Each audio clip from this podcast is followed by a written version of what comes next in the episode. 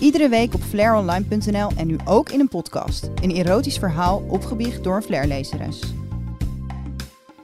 Deze keer seks in de wc van onze favoriete kroeg.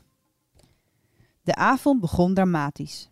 Een dag daarvoor had mijn scharrel, waar ik toch al drie maanden mee aan het daten was, laten weten dat hij het niet zag zitten.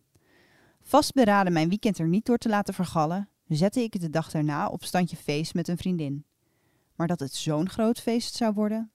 We begonnen bij haar thuis. Een wijntje om vijf uur 's middags, lekker eten, tutten en harde muziek. Alles om te vergeten dat die zak me had laten zitten. Daarna naar de plaatselijke kroeg. Geen hotspot, maar wel lekker goedkoop bier drinken. Vervolgens door naar onze hoofdstad om te gaan dansen. En daar stond hij, de zak. Ik wist niet dat hij uit zou gaan, want ik had hem die dag niet meer gesproken. Ik was vastberaden hem te negeren, maar hij negeerde mij niet. Ik had er ook extra mijn best gedaan om over hem heen te komen door onder een ander te komen. Rebound seks.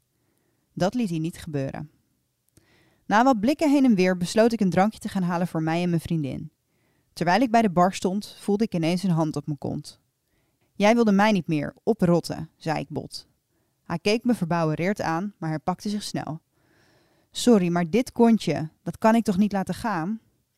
Of het de drank was, de boosheid of de geilheid, dat weet ik niet meer, maar ik zoende hem vol op zijn mond. Hij kwam dicht tegen me aanstaan en ik voelde dat het jurkje en de zoen zijn dienst hadden bewezen. Hij had een stijve pik. Ik gaf mijn vriendin haar drankje en zei even een sigaretje te gaan roken.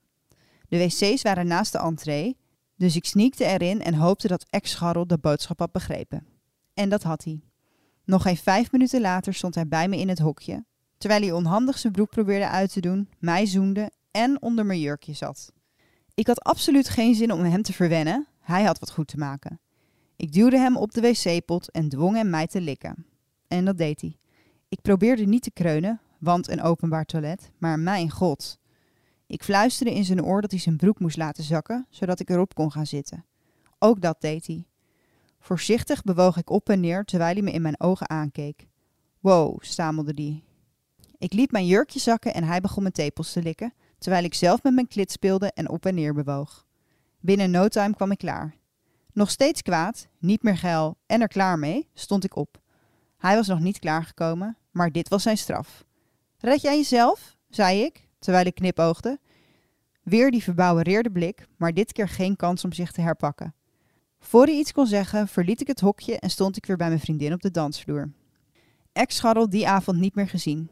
De volgende dag appte hij. Volgens mij hebben wij nog wat af te maken. Maar volgens mij niet. Ik heb zijn nummer geblokkeerd. Wraakseks. Het was de geilste seks die ik ooit met hem had. Wil jij ook je erotisch verhaal delen met de rest van Nederland? Stuur je verhaal met maximaal 400 woorden naar flair.dpgmediamagazines.nl met erotisch verhaal als onderwerp. De beste verhalen publiceren we op de website.